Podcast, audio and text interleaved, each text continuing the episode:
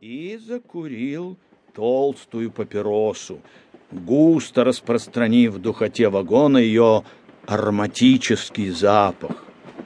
Он стоял во весь свой мощный рост, с торчащими вверх наушниками оленей шапки и, казалось, не спускал глаз бегущих назад сосен, а я сперва не спускал глаз с него и чувствовал только одно — ужасную ненависть к нему за то, что он совершенно не заметил моего присутствия, ни разу даже не взглянул на меня. Точно я и не был в вагоне.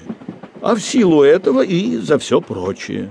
За его барское спокойствие, за княжеские мужицкую величину, хищные круглые глаза, небрежно запущенные каштановые усы и бороду и даже за плотный просторный коричневый костюм, за легкие бархатистые валенки, натянутые выше колен.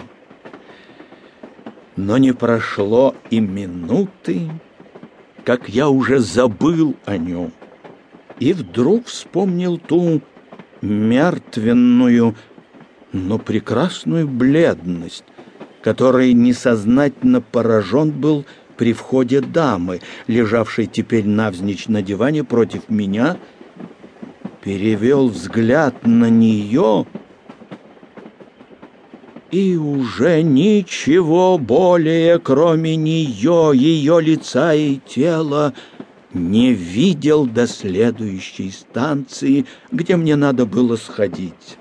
Она вздохнула и легла поудобнее, пониже, распахнула, не открывая глаз, шубку на фланелевом платье, скинула нога об ногу на пол теплые ботики с открытых замшевых ботинок, сняла с головы и уронила возле себя атласный копор — Черные волосы ее оказались, к моему великому удивлению, по-мальчишески коротко стриженными. Потом справа и слева отстегнула что-то от шелковых серых чулок, поднимая платье до голого тела между ним и чулками и, оправив подол, задремала гелиотроповые, но женские молодые губы с темным пушком над ними слегка приоткрывались, бледное до прозрачной белизны лицо с очень явными на нем черными бровями и ресницами потеряло всякое выражение —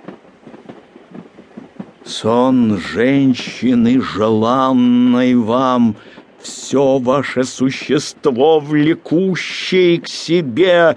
Эм, вы знаете, что это такое.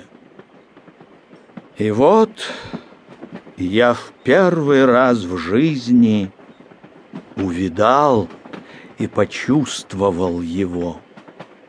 До того я видел только сон сестры, матери, и все глядел, глядел остановившимися глазами с пересохшим ртом на эту мальчишски женскую черную голову, на неподвижное лицо, на чистой белизне которого так дивно выделялись тонкие черные брови и черные сомкнутые ресницы, на темный пушок над полураскрытыми губами — совершенно мучительными в своей притягательности, уже постигал и поглощал все то непередаваемое, что есть в лежащем женском теле, в полноте бедер и тонкости щиколоток, и страшной яркостью все еще видел мысленно